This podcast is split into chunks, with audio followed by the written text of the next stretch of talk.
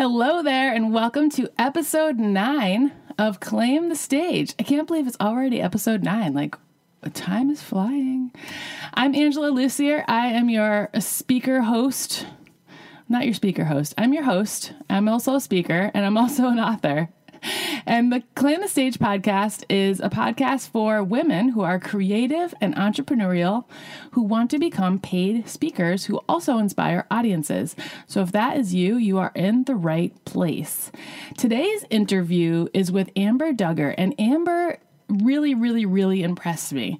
She and I met in a Facebook group Um, for women who are entrepreneurs.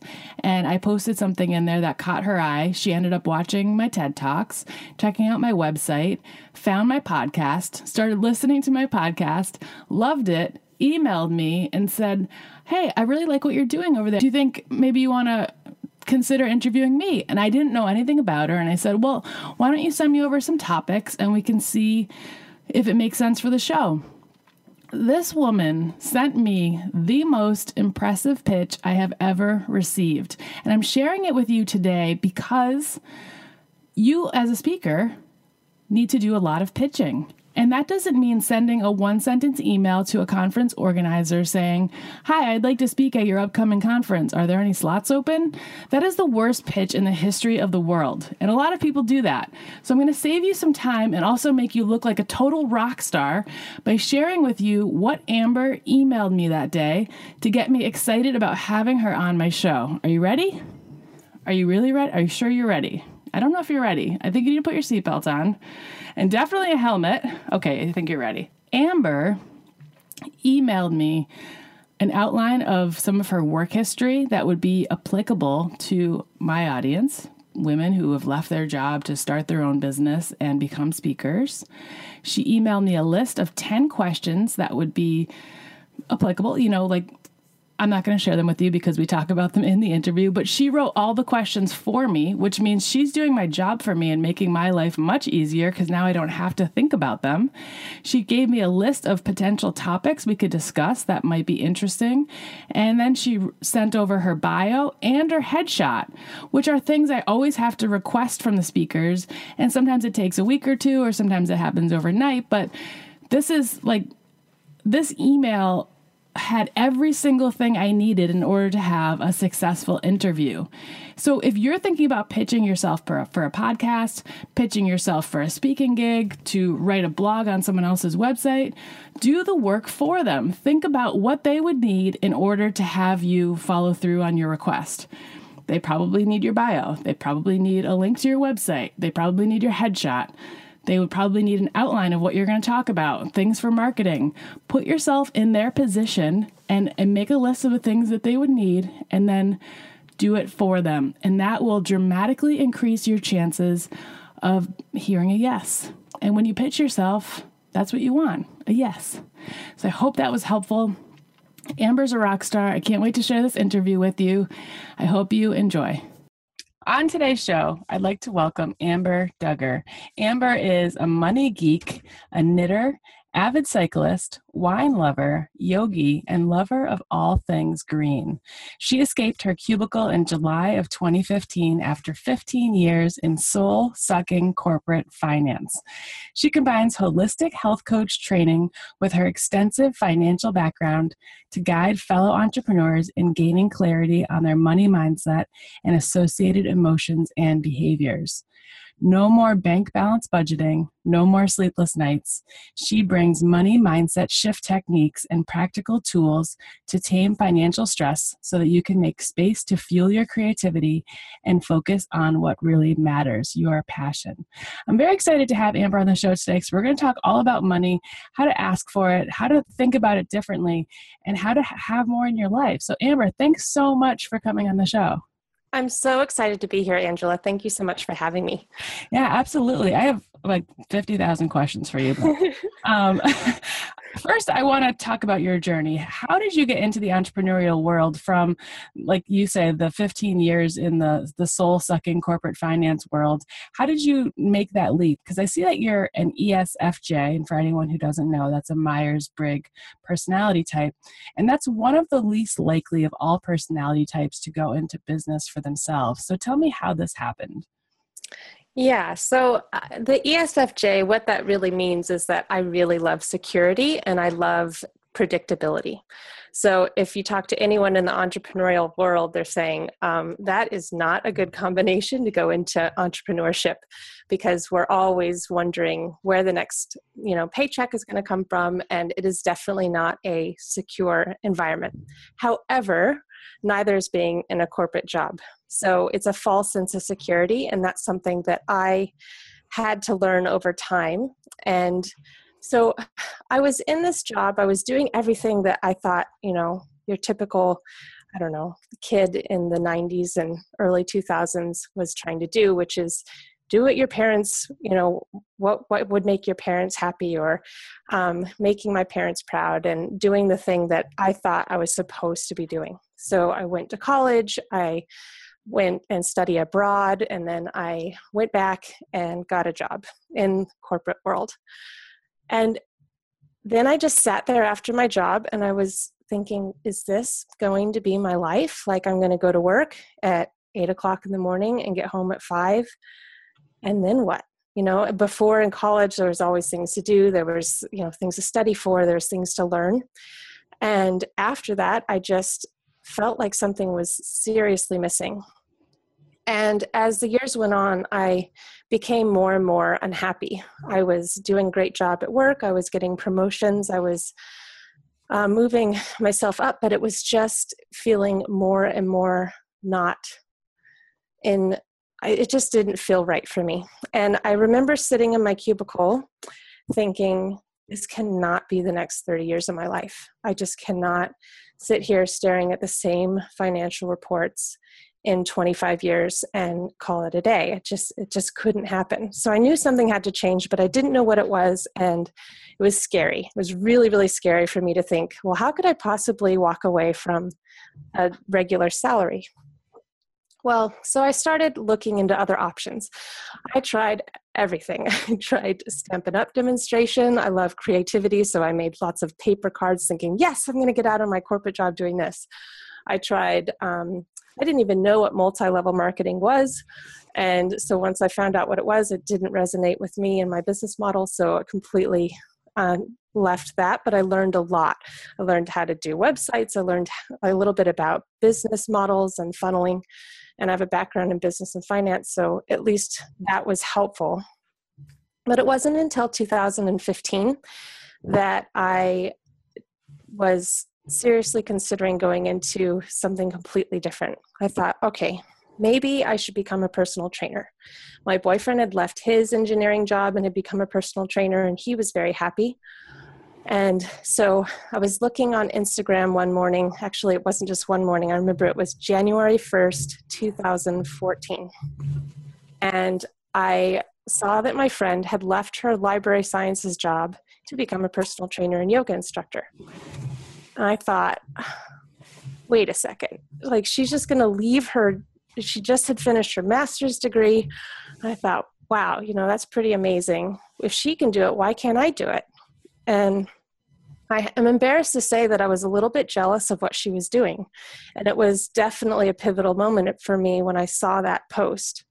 So I went on to sign up for NASAM's personal training certificate that same day, dropped six hundred dollars, all of my Christmas money, and I started to um, study for it.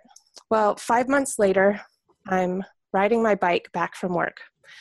And I'm just about to take my exam. And that morning, I was just still really unhappy. And my boyfriend had told me, you really need to start a gratitude journal. And so three days before this day that I was riding home, I had started a gratitude journal. And he basically said, you need to write three things down.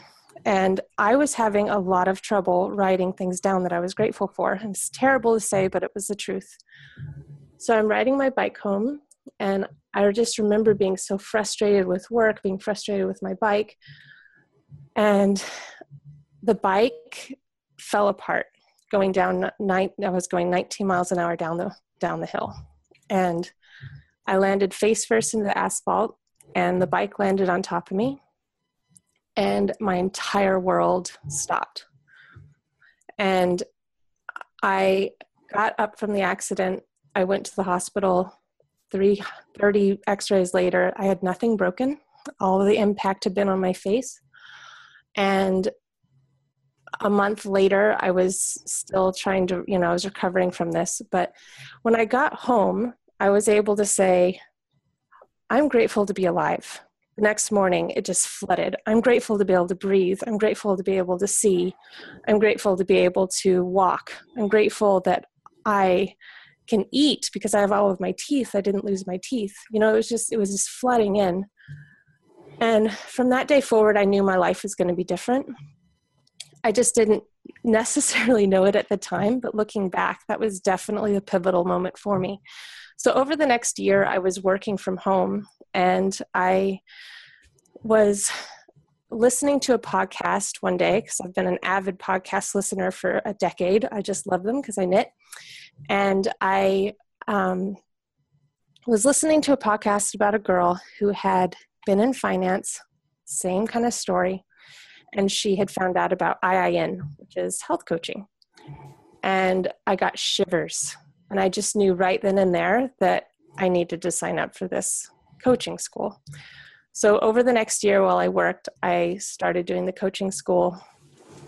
And then about six months into the school, I started seeing clients, and I just had the mindset, I am doing this. This is going to, this is going to be what I'm going to do. I'm moving into a new direction. And by July, I said, see you later. And I And I left the corporate world, and I remember leaving the very last day, running out of the metro station, and everyone thought I was crazy. And I just put my arms up and I said, I'm done, I'm done, I'm never going back. So um, that's, that's basically what happened. It was just a really big uh, accident that then caused me to look at life very differently going forward. Yeah, I find that those moments when it feels like everything's crumbling, or, you know, you're in trouble, or you're hurt, or someone did something to you that made you feel bad, those are the moments where you really reevaluate what you're thinking about your life and where you're going. And as much as they kind of suck at that moment, they're actually gifts, and they're what help us to move into a direction that maybe feels more rewarding and makes us feel like we're actually doing something with our lives.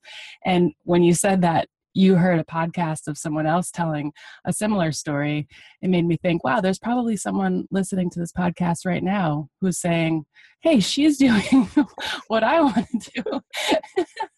Absolutely. So, you know, in a way, you're kind of paying it forward, because this is a bit of a domino effect here. And hopefully someone will benefit from hearing the story and say, you know what, I think today's the day. I'm going to, I'm going to start doing things differently. So thanks for sharing that story. I mean, that was, so I was getting chills throughout that whole story, just like standing here thinking, wow, like this is, this is really, this is, a, this was a huge moment for you. And I know, and the fact that you shared so many of those interesting little details, I'm sure other people can relate to them, and is saying, yeah, I sit at my desk and say those same things to myself every day.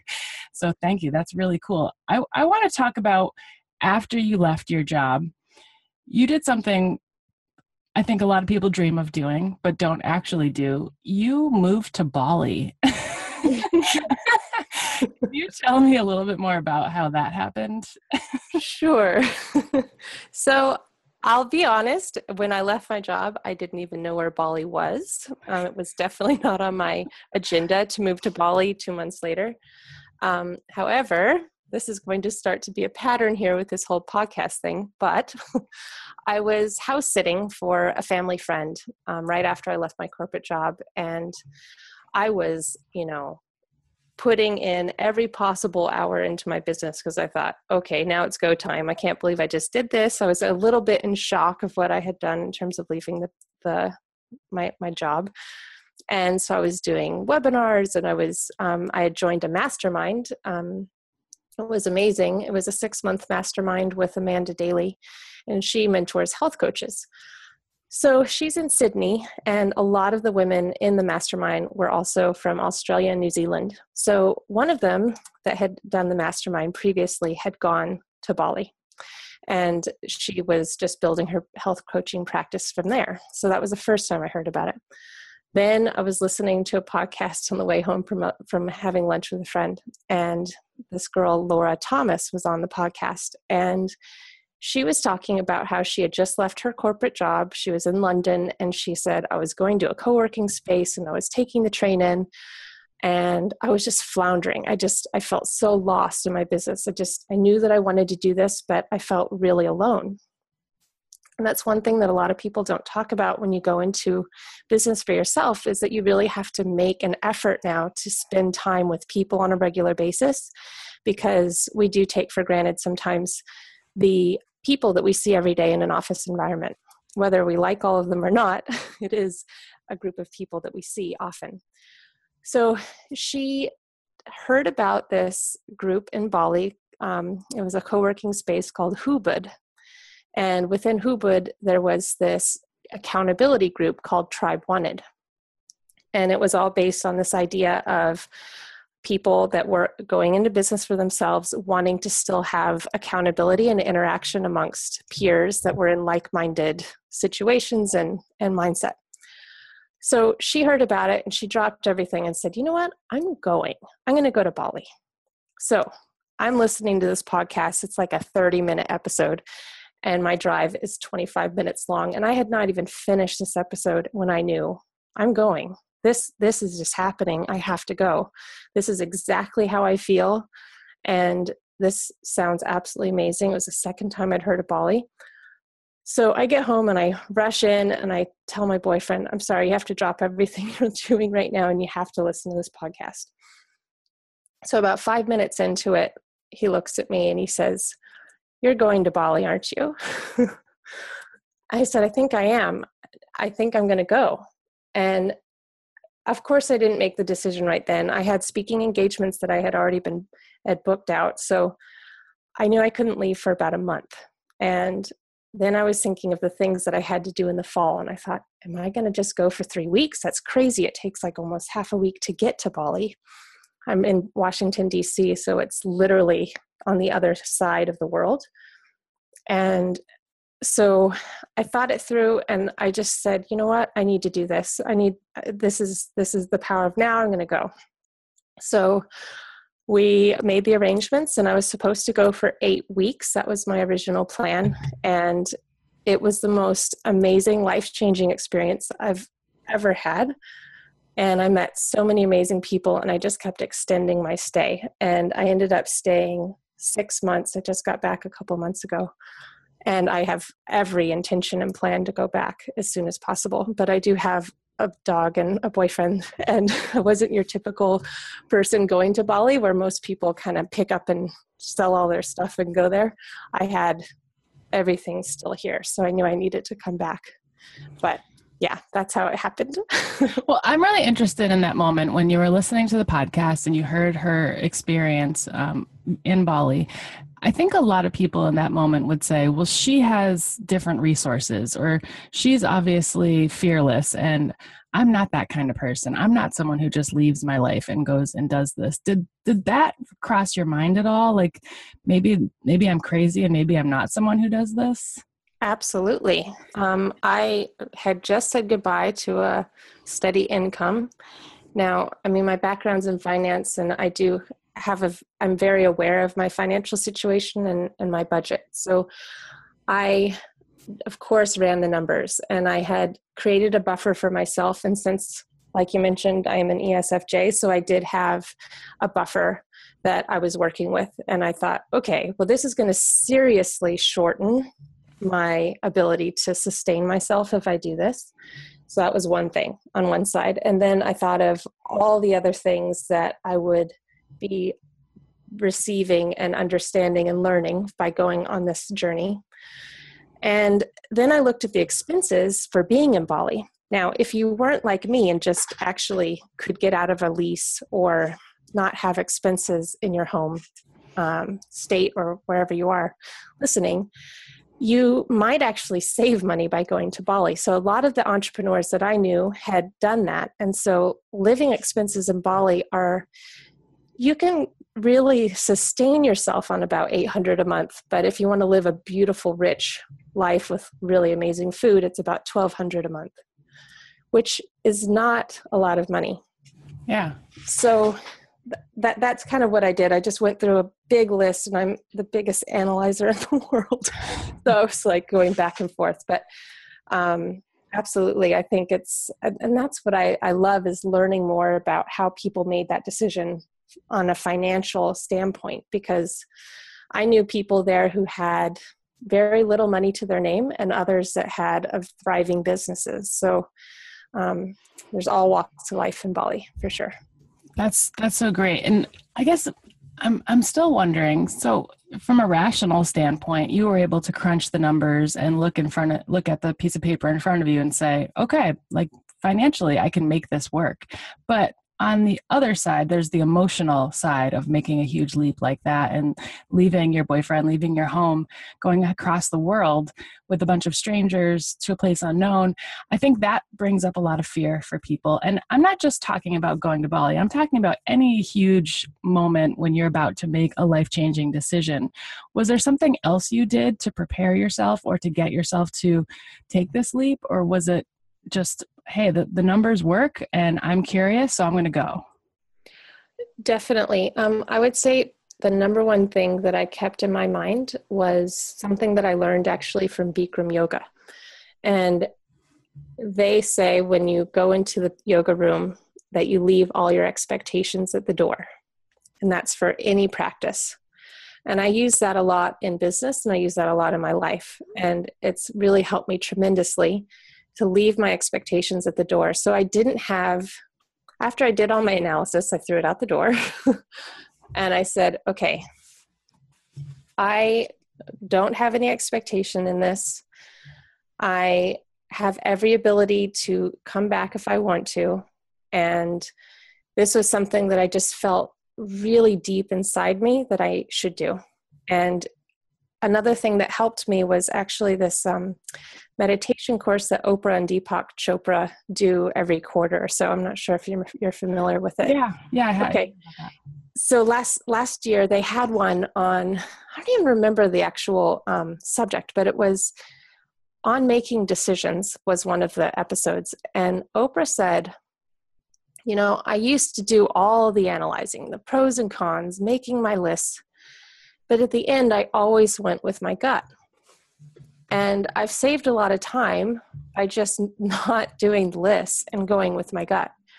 And she says, when you get to a point where you can really trust yourself and knowing that it's okay if you fail, that's just part of the process, but you won't know unless you try it. And so I knew in my gut that this was something I would seriously regret because I had the ability to do it. And there was, I had the physical ability to do it.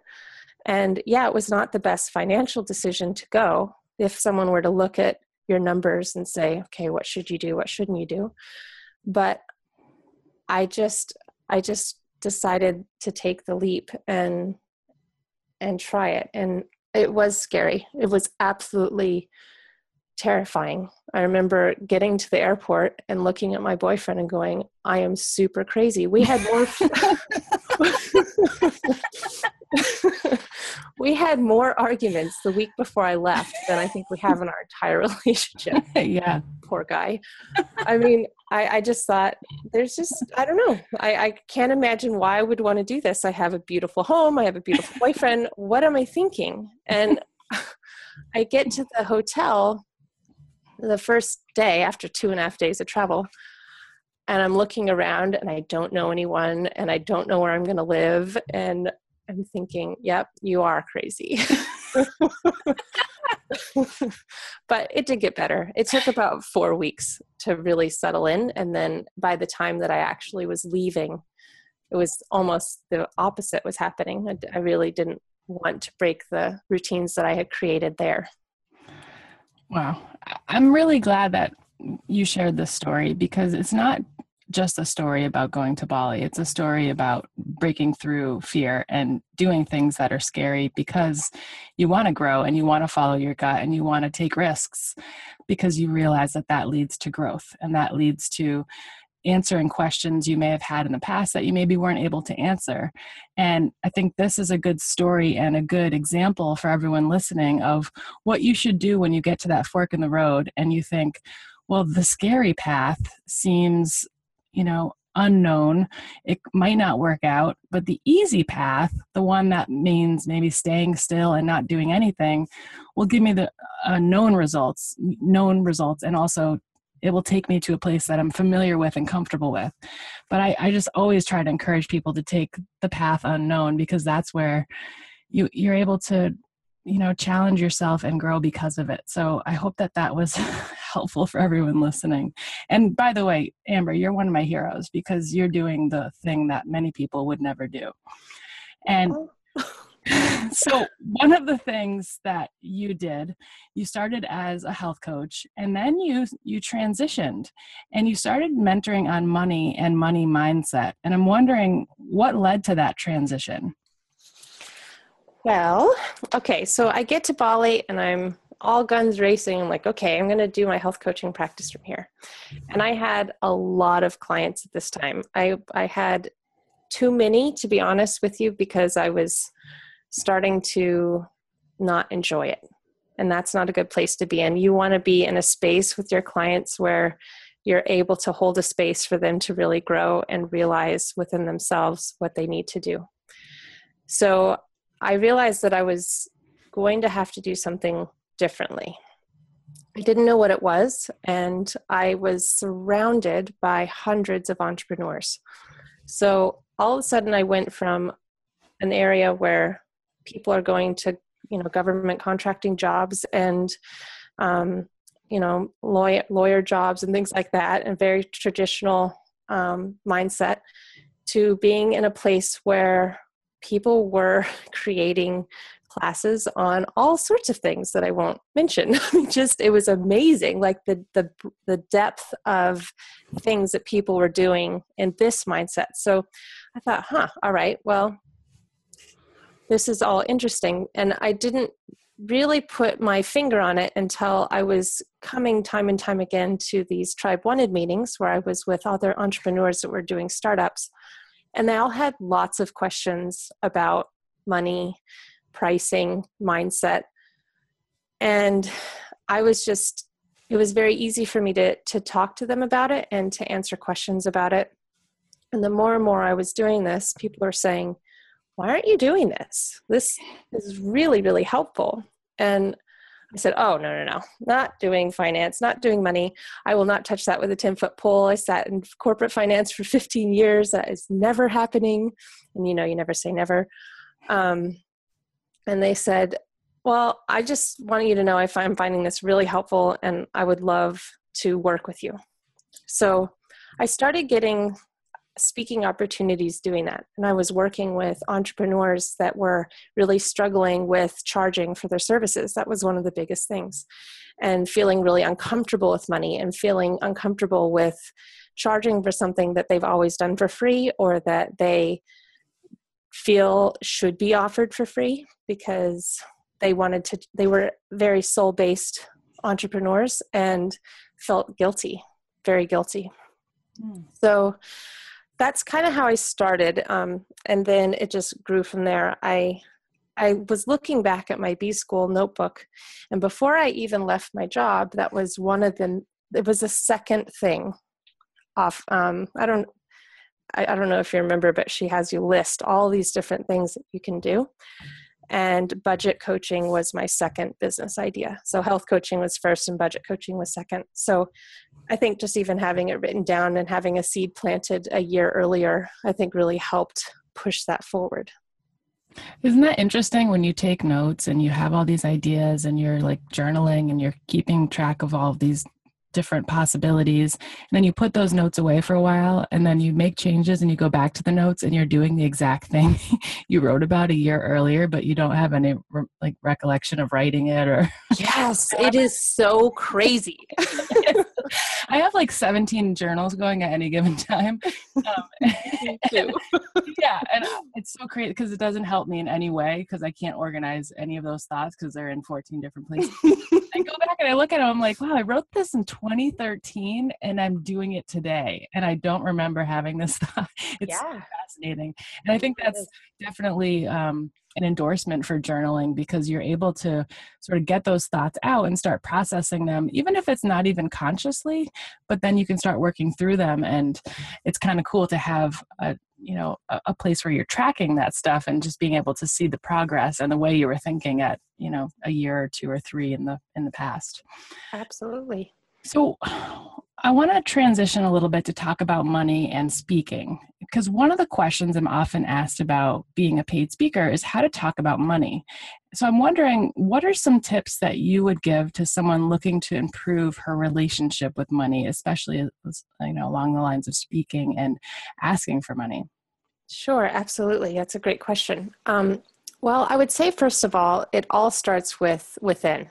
So if you are hearing this or listening to this and thinking, ugh, money, and having an actual physical reaction to the to the topic, then that is a really good indication that you want to spend some time fi- figuring out why that is.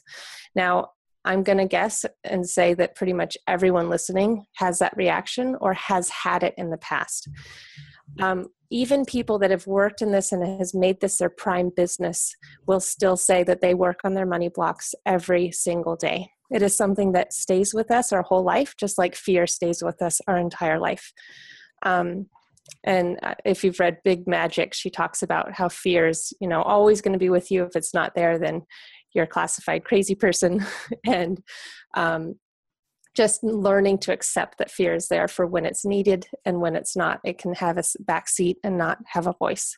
So I look at it the same way with our relationship with money. It will always be there, this, this resistance or this fear to ask for money. But once we learn how to break through that fear and accept that it is actually a representation of energy, money is not an actual tangible thing. It's energy that we exchange between two parties to represent either the value or the value to the person that's receiving the information. Um, and in order to continue to receive and have a sustainable business and to reach out to more and more people who could really benefit from hearing what you have to say, it's important to understand the karmic flow of money, which is accepting and receiving as well as, as expanding in success and expanding in abundance. So um, I would say the first tip would be to definitely become more familiar with what your money story is. Um, there's a really great book by Kate Northrup called Money, A Love Story. And she goes through and, ex- and gives you journaling questions to um, really kind of figure out what it was in your past that may have gotten you to think of, you know, having money as either being a greedy thing, or maybe you knew someone in your past that was very stingy with money, or was very uh, used money as power. That's a lot. A lot of times comes up for people. So it's first recognizing that, and then shifting your mindset to um, think of it in a beautiful way. That it's energy that's coming into your business. It's allowing you to expand and reach more people. So um, that would be the first one. And then the second one would be to have gratitude for the things that you currently have now. So if you have gratitude for the things that you have now, it changes your perspective on what you might possibly feel you need. And so that can help in terms of culling and spending on things that aren't going to help you and your business move forward. Um, and then the third thing would be to have a positive mindset when it comes to accepting money, realizing that this is not tied to your worth. You hear that a lot when, oh, get paid for what you're worth, or get paid for the speaking that you're going to be giving, what, what you're worth.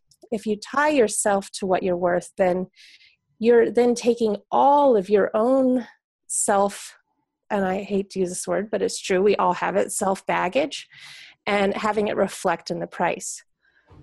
Now, if you take yourself out of the situation and think of the fact that anyone that you're going to be speaking to on a subject that you know intimately well that comes easy to you does not necessarily mean that the people you're speaking to, it, it does not necessarily come easy to them. So a lot of times when we're pricing something, we think, well, I'm not going to charge very much because I wouldn't pay this much for this because I find it easy. Well, of course you find it easy because that's what you're an expert on. But to someone whose makeup is different and who has other beautiful gifts that maybe you find difficult and they find very easy, when they receive the information that you're, you're speaking about, you're transforming lives. You're making a massive impact on them, and they're able to then take that knowledge and apply it and really change their life. And so to them, that's incredibly valuable. To you, it may be easy. It may have been something that you could have pulled out of your pocket and said in fifteen minutes. But for them, they're receiving a lifelong experience that you're bringing to the table that they're now able to take with them and have, you know, the benefits from that. So uh, one quick example on that is Picasso. Um, you may have heard this story that he was in a park and he was painting, and a woman came up to him and said, "Oh, your paintings are amazing. I would love for you to do a self-portrait of me." So he said, "Sure, no problem." So he did it in about five minutes and gave it to her and said, "Okay, that'll be five thousand dollars. She said, "What? It took you five minutes. You know, how could it be five thousand dollars? He says, "It may have taken me five minutes to physically paint it, but it's taken me a lifetime of experience." So that, that does that help answer your question? Yeah. Well, I guess I'm wondering if, if we're not basing our pricing on worth, uh, um, on what we think it's worth, what are we basing it on? What, how are we building those numbers? Because when I'm teaching my speaking school, we have a whole week that we dedicate to fees, like what are common fees in different fields?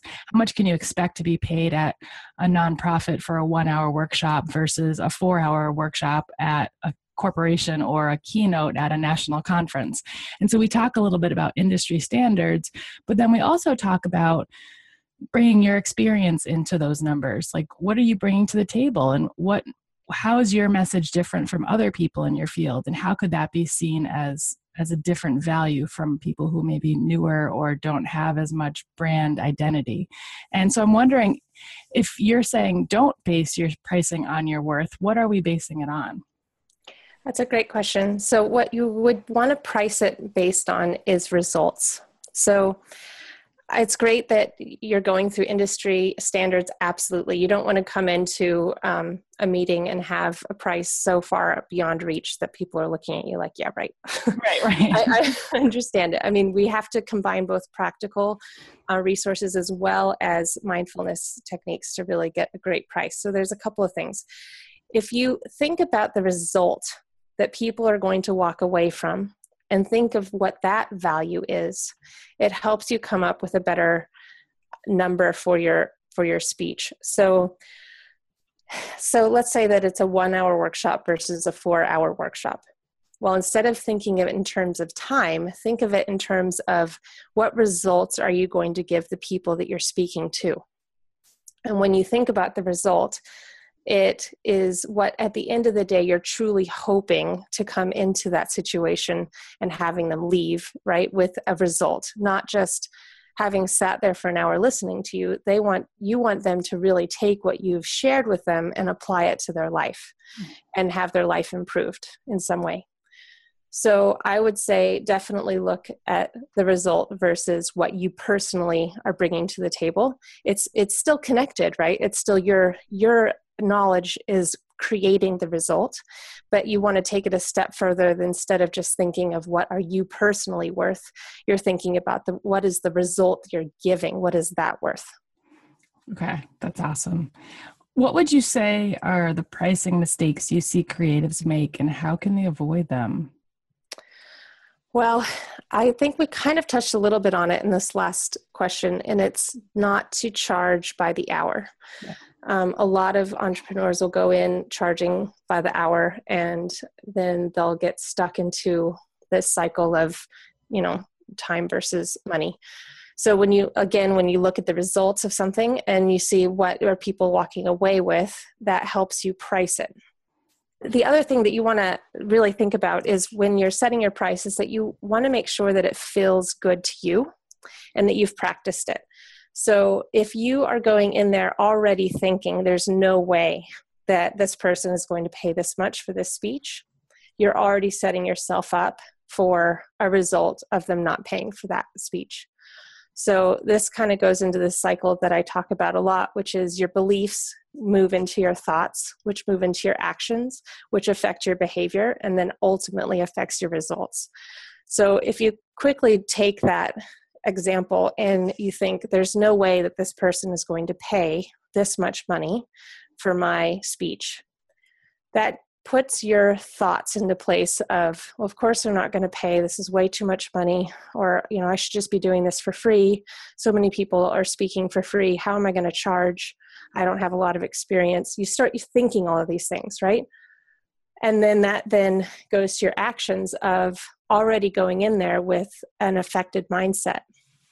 And when you actually speak to them, your behavior, it shows that you are not very confident in the price that you're asking for.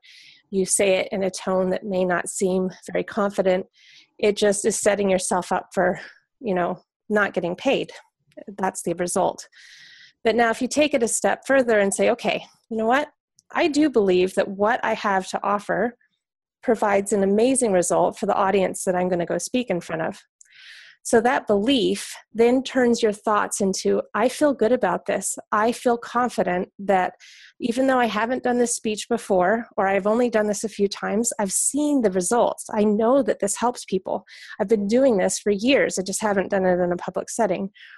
And so then you're thinking already, okay, I make a difference. I know I make a difference. I have the ability to really make a difference in these people's lives. So then you're already kind of building yourself up. That then will result on you reaching out to more people. You're going to be reaching out to more people because you're more confident in your price. And by reaching out to more people, there's most likely a result that you're going to have more people contacting you or responding to you. And then that behavior of them responding to you allows you to go in with a confident price set in your mind. And they see that. They see the confidence. They see the fact that you have a reason to back your price because of the results that you've been getting or the results that you believe will will incur after the after the speech. And then you get more speaking opportunities that are paid because you do have that confidence and you have that ability to say, yes, this does, this is worth this because I am providing this result. And then that mindset or that that cycle you mentioned probably starts to become your mindset after a while of starting to realize, like, I need to walk in here prepared and confident and feeling like this is worth it. And that, you know, they should, I don't know, that they should go up, go with my rate because you've got, you're projecting that sense of confidence. Absolutely. And I think the one, number one thing to do is to really practice it and to cl- close your eyes for a moment and, and just investigate, does this price sit well with me? Mm-hmm. When you ask other entrepreneurs and other friends, do you think someone would pay this much? I think that's one of the biggest mistakes you can you can make because, and people do it all the time. I've done it myself. I'm not, I'm guilty of it as well.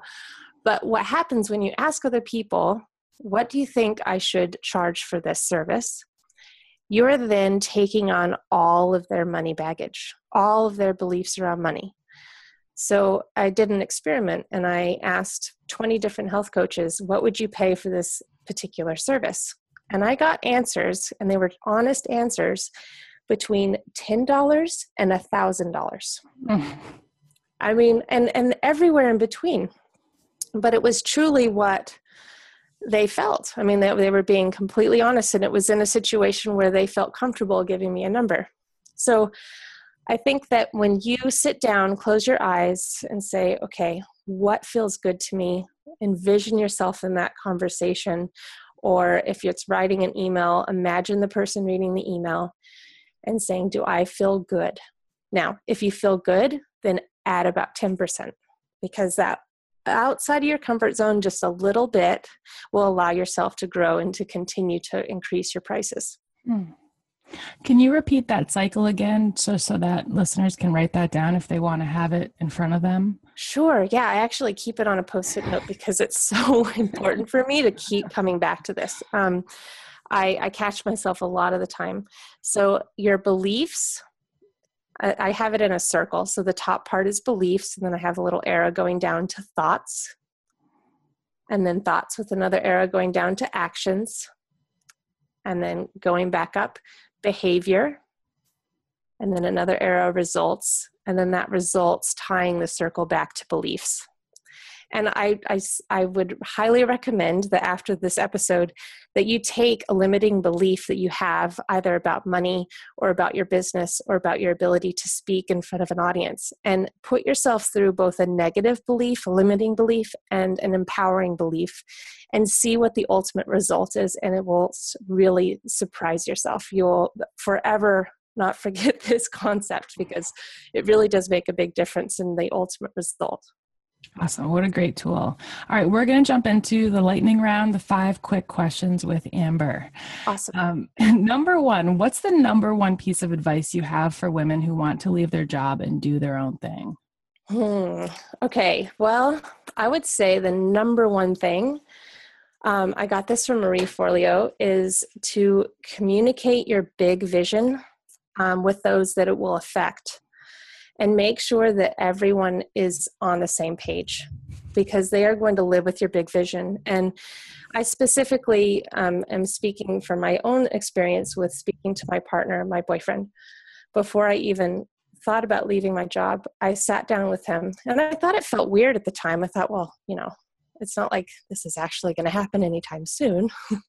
But um, I sat down with him and I said, I really do want to affect the th- lives of thousands of women. I want to be location independent, and I don't want to necessarily live in Washington, D C the rest of my life. I see myself traveling, doing public speaking. I see myself um, really not being a permanent uh, position here. Are you okay with that? And it was the best thing I could possibly have ever done before leaving my job, because ever since then that has set the expectation. He had an ability to say what he wanted to say, and we are now on the same page. And so when I do things like go to Bali for six months, you know, it's not as big of a shock for him because he understands that that is something that I had in my mind from the beginning. Hmm. Number two, do you have a personal operating philosophy? And if so, what is it? Well, my operating philosophy would be to, it's a couple of things. I always put exercise and self-care first. I always make sure to get that done in the morning um, because it really helps me get myself in a mindset that is just a more positive mindset. Um, after I left my job, I found myself slipping from doing that. And it was not good. So I definitely do that. Um, also, always keeping in mind the success graph that you may see sometimes on Instagram or on different blogs. And it's a graph that has success over time. And most people think it's just a straight line up, you know, going from the x-axis all the way up. And it's such an up and down squiggly, you know, mess. And accepting that that is the process and knowing that when I hit a roadblock or I hit something that is just completely frustrating and I completely fail on something, I know, I remind myself right then, good job. You're doing exactly what you're supposed to do, because if you weren't falling, you wouldn't be on your way to success. Yes, that's great. Number three, what advice would you give to your twenty-five-year-old self? Definitely to uh, go by the words of my late grandfather, pursue the things you enjoy. Mm. Number four, what advice do you have for your seventy-five-year-old self? I would say uh, to continue living in the moment and to be present in every moment.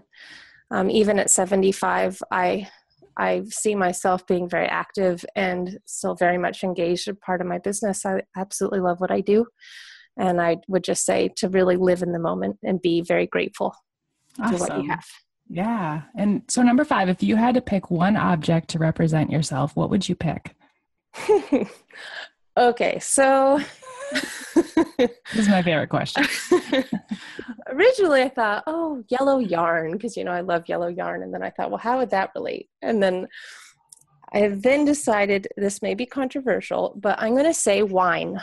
Now, the reason I say wine is they have that saying, vino in veritas, or something like wine brings out truth.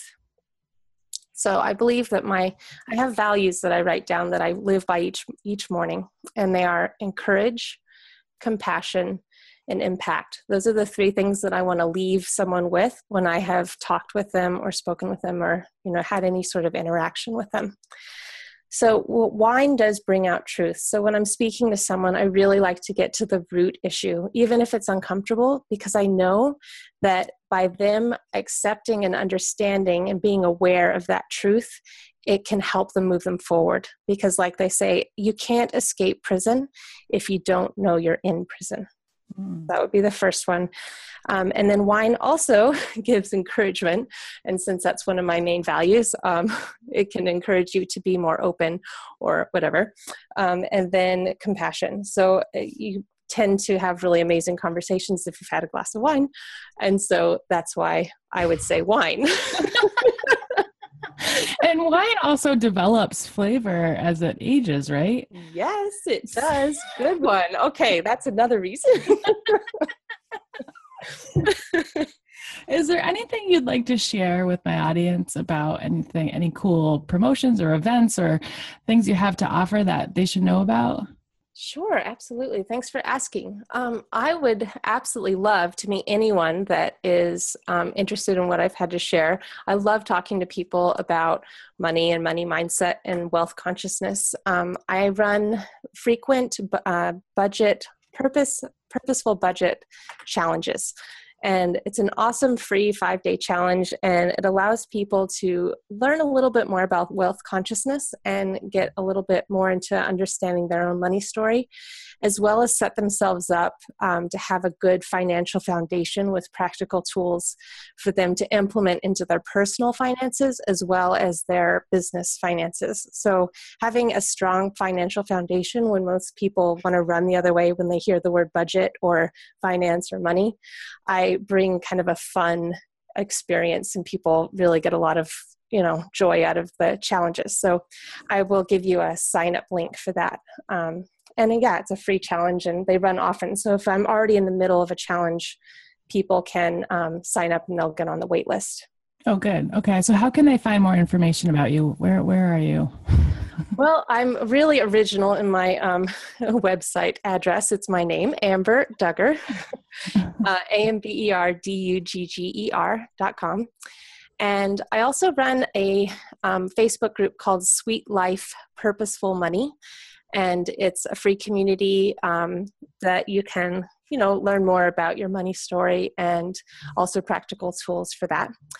And then my absolute favorite social platform is Instagram. So I'm on there as amber dot with dot love.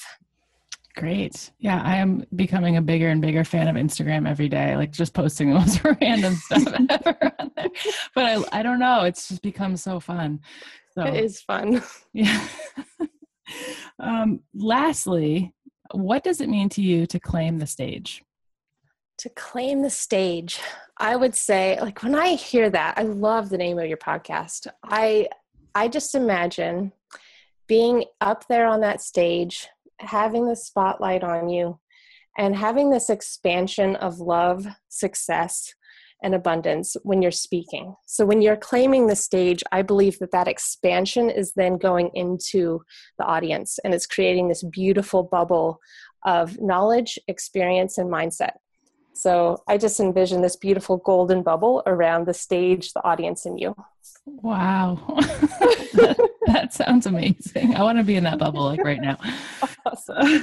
we are. We are in that bubble. All of your audience and us. Okay. Yeah. Let's. Yes, we are in that bubble right now. Well, Amber, this has been so much fun. Thanks so much for sharing all of your insights and experiences and awesome advice. I'm definitely going to be listening to this podcast for myself to go through and just write down all of the great advice you gave, because there's a lot in here that I think, you know, once you hear it once, it's like, oh, that's interesting. But once you start to put it into practice, I'm sure that's when the changes start to take place and you start to really think differently about your money and about the choices you're making in your business. Absolutely. Yes. And I'm just so thankful that you um, had me on your podcast, and I'm so excited to meet your listeners. So thank you so much for having me. Yeah, you're welcome. All right, that is it for episode nine of Claim the Stage. I hope you enjoyed our interview. Um, if you're just enjoying this podcast in general, which I hope you are, because I know I am, and uh, this is going to be going on for a long time, because every time I get to interview someone, I get more and more excited about this. I hope you'll consider subscribing. Also, please rate and review my podcast so more people can find it. And the Speaker School for Women, which I founded earlier this year, is reopening its doors on September twenty-ninth. If you want to get on the list or get more information about it, go to Angela Lucier dot U S and click on Speaking School. I am now accepting uh, early registration to get on the list to register a little later in the summer. So please email me if you want more information. And thanks so much for tuning in. Next episode, episode ten, is a mystery episode. That's because I have not recorded it yet, and I'm still thinking about how I want to do that. I have a couple different formats in mind. I think since it's sort of a milestone to get to episode ten, it's probably going to be mixed up and crazy and totally unexpected. So I will see you there. In the meantime, have a great week.